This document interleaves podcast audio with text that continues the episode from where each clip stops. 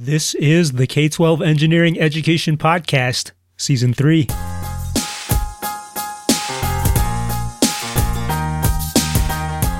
Welcome back to another installment of the show, a podcast that features discussions and stories about how to teach and learn engineering throughout kindergarten all the way up through high school and beyond. Thanks for tuning in. I'm your host and resident engineer, Pius Wong. Today, educational consultant Rachel Fahrig is joining me again to co host as we talk about math anxiety. What's up, Rachel? Hi, Pius. Welcome to 2018. This is season three of the Happy New podcast. Year. Happy New Year! It's also Chinese New Year when I we're know. we've. Uh, I just got an email from my son's teacher. She gave them little gifts. oh, what, what yeah, do you like get? the whole school. Little like lucky red envelopes or something, or It's a red envelope with, a little money? bit of money in hey, it. Yeah. because we Chinese people we appreciate money. I guess well, we white people appreciate money too. I'm just promoting stereotype. Yeah, we all appreciate money. It's money universal. that this podcast But it was not make, but- unexpected. yeah, no, that's It was- cool. It was very kind and very lucky. We're lucky Yeah. to have her in our lives. nice, nice. Year of the dog. The- yes, the year of the dog So because they're hardworking. Right. So Kobe and Bo will both be happy. Yes, our dogs can can be happy this year, and we'll see what they can it's all do. about them. Yes. Oh man. All right. Well, we are starting out a new season. Thank you for joining me on this Season three. season three. A lot of stuff has happened. I think since our last year of Mm-hmm. stuff. I took a little break since the winter time, and now we're back. Mm-hmm. And I wanted to start off this season broaching kind of a big topic that we might be able to narrow down. We can have some follow ups. Yeah. Yeah. Yeah. Sure. Okay. I want to talk about anxiety. In general. Specifically, anxiety in engineering education, which may Oh. manifest as math anxiety, I feel like most often. Mm-hmm. And I'm thinking about this, Rachel, because I'm teaching math right now to a bunch of students. Yeah. And it's, it's, it's cool because, like any group of, of, of students, like you, you've taught lots of students yourself, so you know this. There's like a wide range of attitudes towards math and problem solving. Sometimes there are people who just jump right in and they don't care about making mistakes. And then there's others who might know stuff and they freeze up during tests. And then there's others who just feel lots of anxiety You just general. walk in and you see the problem and you're over it already. Yeah, which I imagine is not very helpful if you're going to be studying engineering. It's not. And I, so beyond um, teaching students with math anxiety, I have math anxiety. Have you say that in present tense? Present because it doesn't ever go away. Really? So there are accommodations that you can get in your learning, um, either self uh, self found, I guess, accommodations, things that um, you discover that help you um, muddle through a math problem, or sometimes they're prescribed by you know a state or a learning plan or whatever it happens to be. Sometimes you just have a really, really excellent teacher who gets you and they know how to teach things multiple ways.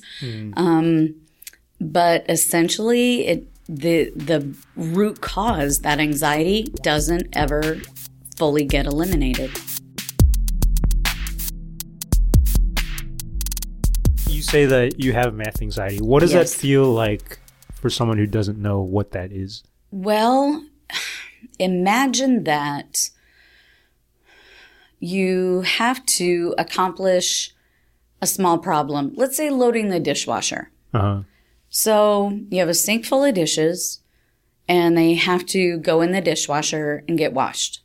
That's that's pretty much it, right? Now, we all know that there are multiple ways to make that happen. How many marriages argue over the right way to load a dishwasher or parents who argue with their kids or Hey, whatever I, I it get is. it. I get it. I grew up not having one. Chinese people don't use a dishwasher. So speaking of Chinese New Year, and so so yeah, I would probably have disagreements about that. Yeah, and even well, even if you sometimes too, this piece has to be hand washed. Why? Mm. Because it has to be. Why? Because I said so. There's nothing wrong with putting it in the dishwasher, whatever it turns into an argument.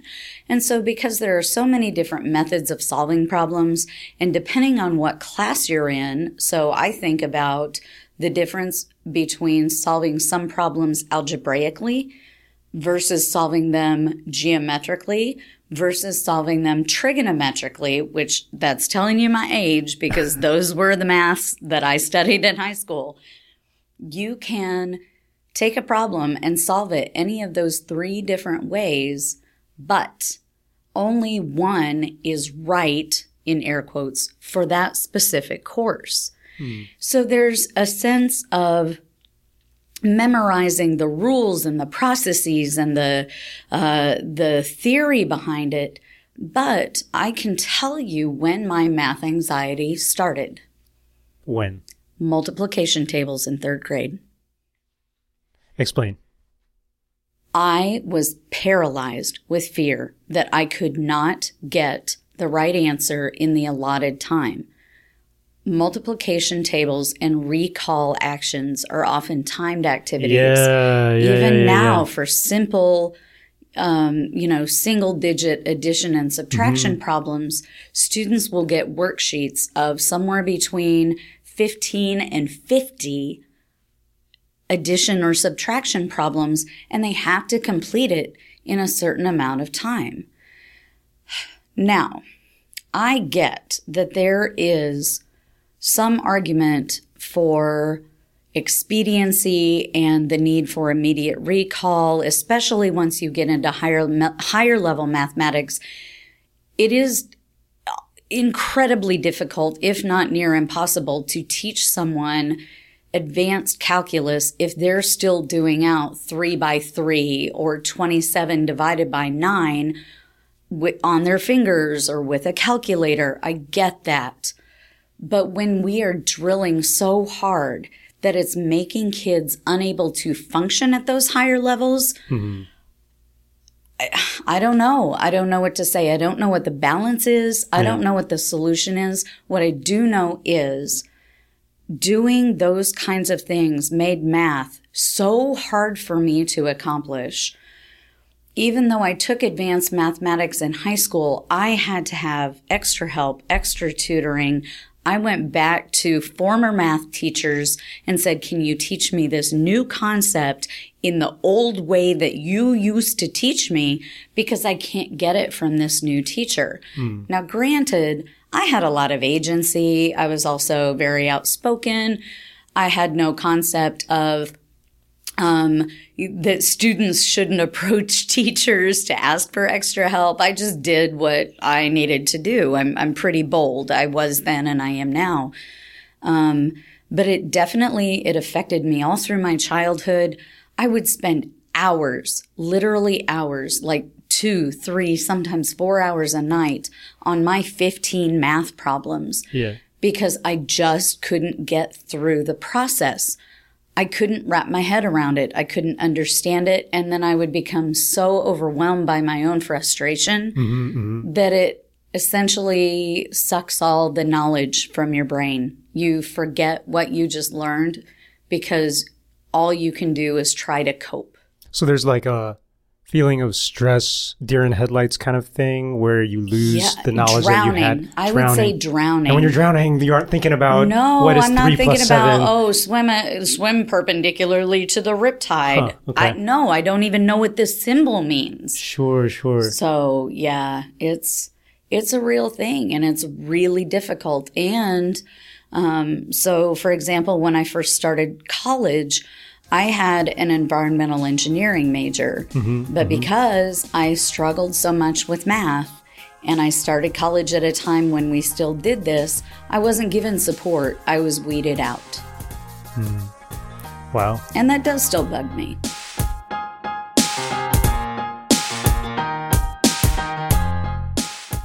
Hey, in this short break, I want to say thank you to the spectacular listeners who help fund this podcast ever since season one, season two, and now season three.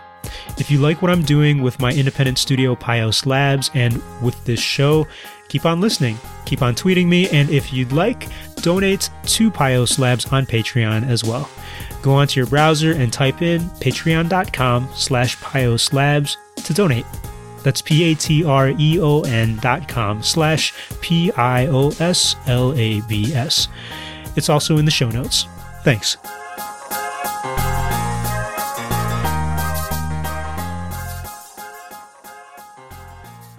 Rachel, I heard you say three things there which stood out to me. First of all, I noticed that you are an example of someone who could experience strong anxiety about one particular thing and yet you're not anxious about going out and speaking to the professor to the teacher which would have been the opposite for me probably when I was younger. Interesting. Yeah, yeah, because I was a shy kid. I don't want to go to my professor and argue about my grade or like get into a special uh, class or anything. No, but if Back you then, don't do learn, if you're not learning and you know that you want to do well, wouldn't you? Sure. Yeah. Yeah, it's a that's the logical decision, you know. But that anxiety would make me Oh, throw logic I out the window. what you're saying. That's what I mean. Yeah. But like, so so that's just an interesting observation that someone can have anxiety in kind of specific Mm-hmm. domains. You also talked about how two things seem to be sources of stress for you or, or sources of anxiety. One was like the different choices that you can make in solving a math problem because when you open that can of worms of solving a math problem, you could solve it a whole bunch of ways. And I've noticed that by the way in teaching some of my class, my, some of my classes, some of my students might be a little overwhelmed or anxious about having all these different ways to solve a problem and you have to help whittle down the the choices. It's kind of like uh, what's that called? Not anxiety of choice. Elimination? Well, like you know how you've heard of those sociological studies where you go to a supermarket and you have like a million Oh, choices for yeah, potato yeah, chips. yes. It makes you not want to buy any Yeah. of them. Yeah, no, I, I, I'm going to leave this behind. I'm so Kind of. overwhelmed that I am going to Yeah, ignore like it. what if I choose the wrong potato chip when really any of them are fine? Probably. So it's Sure. kind of like this grab bag of math solution strategies. Sure. It's like, what if I choose that wrong one? And I, I think, I don't think that I was given good solution strategies. I went to school in a time and a place where this way was the way. That's it. you, taught they were taught giving you one way to This solve this yep. problem. But if they, if any of the teachers, and teachers are human, if they accidentally missed a step or if they didn't explain a step in a way that I could latch onto, Mm-hmm. oh, well, that's tough for me. Well, that sucks. That's the explanation you have, and you only get two examples. wow. So, Math builds on itself, so that would be horrible because oh, then you. and they yeah. teach. So, another problem that I have is fluidity and context. Typically, we teach algebra first because it does have a lot of those foundational skills, manipulating variables, for example, um, understanding uh, the relationship between a numerical sentence and what it looks like on a graph. Yeah. So when we're looking at graphical information, we can understand the mathematical function behind it. I didn't put that together, honestly, until I was in my early 30s. Dang.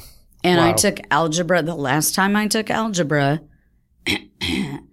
I was not yet 20. So it took a long time and a lot of space and um, sort of different contexts for me to understand oh, this is a function and this is how we represent it. And that's what that means. So maybe, and maybe I'm assuming that things have changed significantly. Um, again, this isn't a back in the day story. I, I'm all about, um, you know, innovation and change in education. But I know that that sort of um, conceptual understanding is not occurring with uh, regularity and with high fidelity. Like not every school across the country where it exactly. Okay. Some uh, educators are still relying on here's a problem, here's how to solve it, period. Now go practice 50 of these without any sort of context or relevance or why, you know, why would I use this? And certainly I taught science. I heard plenty of when am I ever going to use yeah. this? Yeah, yeah. you have to be very, very um, explicit, I would say, in mathematics instruction. Um, and I think that that would have helped my anxiety a lot. Even Connecting it to the real world? or- Yes, even going back again to that third grade multiplication tables. First of all, yeah, there probably should have been some flexibility in the timing, but understanding the bigger picture of how all these pieces sort of fit together and why three times four is 12 and why nine times whatever is whatever it is. Um, Do you do you think that giving students more ways to visualize or, or abstract or think about these math concepts, do you think that gives them more choices to freak out over? Or, for example, we're teaching negative numbers right now, and you could think about negative numbers in many ways with mm-hmm. money, with directions, with you know, Othello pieces that are black and white. I like doing that. But like, I noticed that, yeah, that, what method, one method that may work for someone may not work for someone else. And if you show all of these methods, maybe that's overwhelming.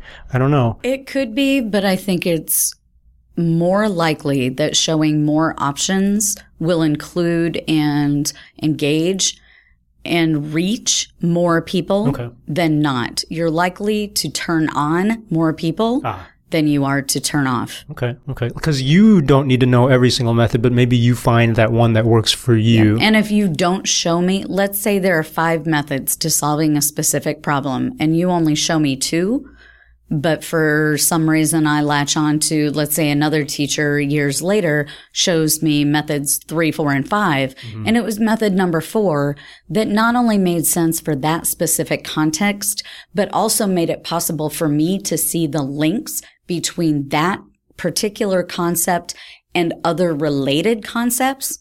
Well, then you've expanded my learning just by showing me one additional method. Yeah. Yeah. All right. Well, I want to go to the third thing you had mentioned that we mentioned several times the timing issue. Oy. I mean, I, I can.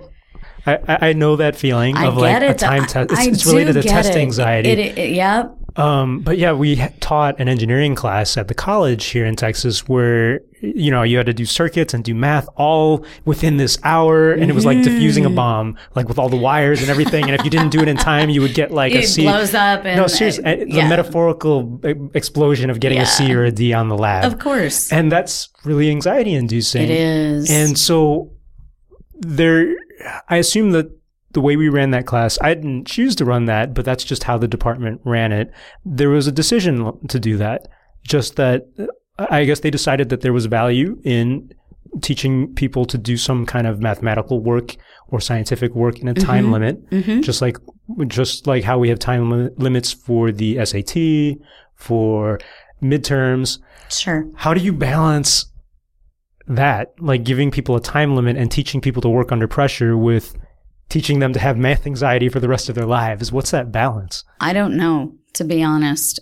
Um, maybe it's different for different people It it for sure is. And for me, so for example, I learned how to do most of my multiplication tables and we did up through 12 times 12.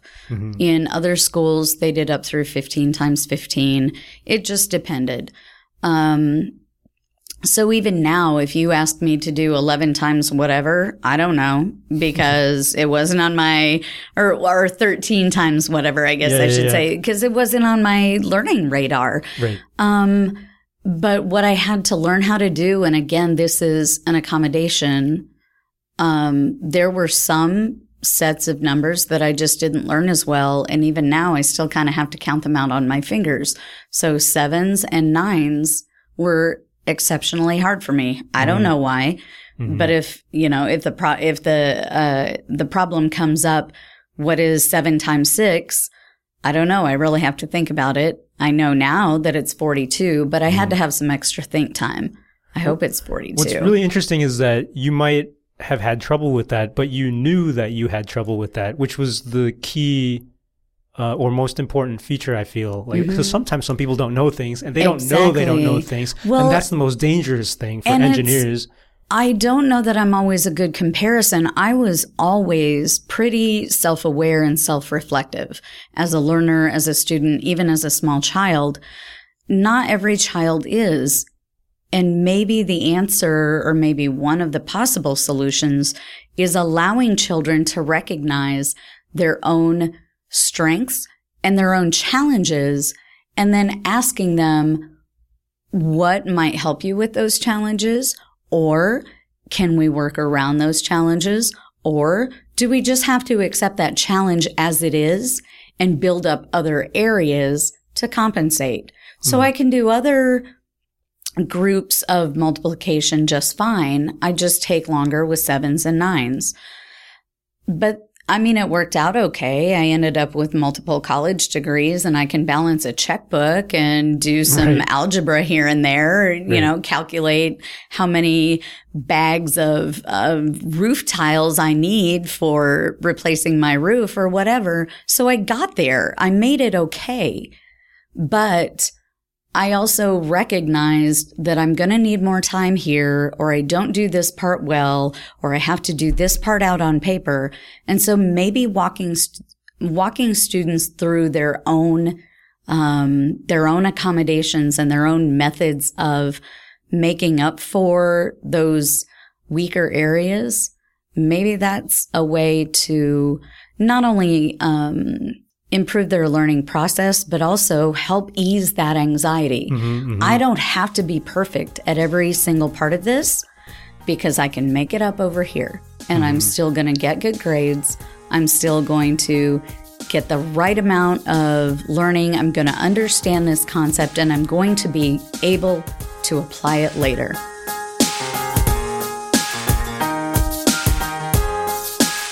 Thank you, Rachel. I think that we are almost done. I just want to talk about what's upcoming for this year.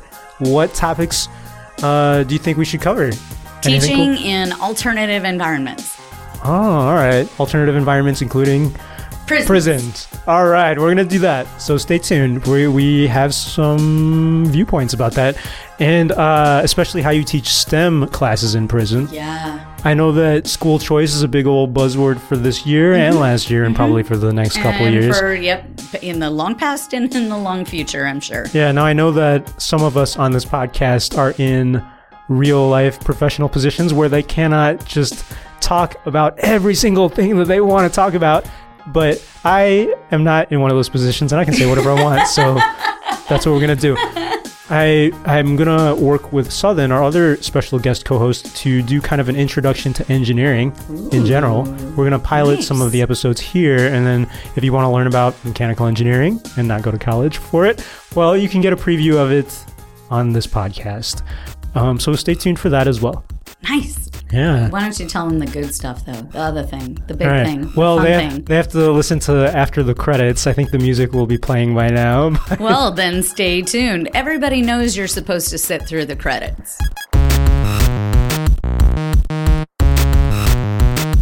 Did you want to look up more about anything that Rachel or I have mentioned today? Well, just check the show notes for this episode, and I'll have some links and other info up. Don't miss out on new episodes coming out. Subscribe on your favorite podcast player and leave me some reviews on iTunes or Stitcher to help others find the show too. Also, I can't say enough how gratifying it is to get little tweets and emails and other messages saying you've enjoyed particular episodes, so keep them coming. Find the show, find Rachel, find me on Twitter, Facebook, etc. Get all the details at the podcast website, k12engineering.net. Our closing music in this episode is from Late for School by Bleeptor under a Creative Commons Attribution license. The K 12 Engineering Education Podcast is a production of Pios Labs, and you can support Pios Labs at patreon.com slash Pios Labs.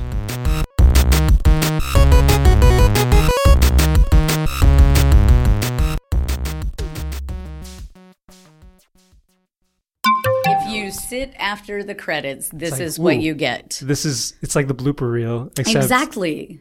you can hear all my uhs and likes all in one take. Oh my gosh. I just realized that I have started saying like a lot again. I got rid of it and it's back. My brother had said that you have a very good radio voice the other day. Did he really? Yeah, yeah, yeah. Which So- brother? Uh, Linus. I don't know if I can name drop on Thanks, here, but Linus. yeah, but Is he, he's still in Asia. Uh, yes, he's doing the software engineering in Asia type thing. Shout out to Linus. Yeah, yeah. Be safe, bro. The life of an engineer. Yeah, uh, I agree. Well, we are in the post show notes. Yes. the most important thing is that whoever's listening should know we are at, Drum roll. at South by Southwest Woo! EDU. South by EDU. wow. Sorry, what? Where did that come from? You should do the audio branding for them, like like how NBC has that. I don't think they want me to do that. Uh, but no, we're doing a lot of things actually. Once Yeah. more, we have first of all a podcasting meetup, yes. a podcasting for education meetup. Networking and, And learning, learning. opportunities. Yeah, yeah. Finding people who you want to learn from, Getting ideas. create a podcast with if you want to work I with know, us, right? Or if you want to Share learn how your to ideas. share your ideas, learn how to teach your students using, Using podcasts. podcasts. Um, oh yeah, I have a podcaster in a future episode coming up. Actually, so besides that meetup where you will meet us and other people, we also have a workshop A there. full on workshop, yes. It's uh, what's it called? It's called Designing Lessons Yes. using tips from improv and, And engineering. engineering. exactly. so it's fun and it's smart and it's useful. It's yours truly, including Rachel and me, as well as a local improv trainer here in I'm Austin. of Yep. Yeah. Yep. Amara will be helping us out, and it's going to be real fun. And so, besides that, uh, I'm doing a book signing. Shameless plug. Couldn't be prouder. Yeah. No, just take a look at my my reference guide. It's Engineer's Guide to Improv and Art Games, and I can play some with you It's if you available in, on Amazon. In print, yeah, on In Amazon, print, as well as yeah. as an ebook Yes. uh, on Amazon. I have both. Oh, get, thank you. get both. Get both. Yeah, it's on sale. It's actually It's really priced. actually I, so I keep it at work and I work in an educational environment but not around students. We guide administrators toward improving their schools.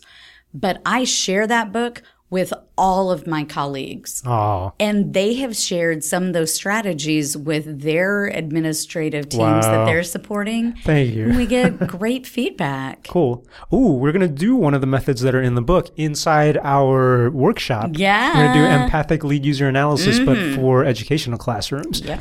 That'll be interesting. It will. Yeah. Um, so I think that's it. I'm also going to be poking around with my microphone, trying to find little stories at South by EDU. So if you got any leads that you don't want public, just email me silently, and I'm officially going to be a journalist for them. Or if you know someone who wants to talk, Yes. let us know and Yeah. let them know. Have I- them seek us out or we'll go find them. We are definitely meeting people for the podcast at South by, so come by. Yep. We'd love to have you. I can't wait. Thanks. Thank you.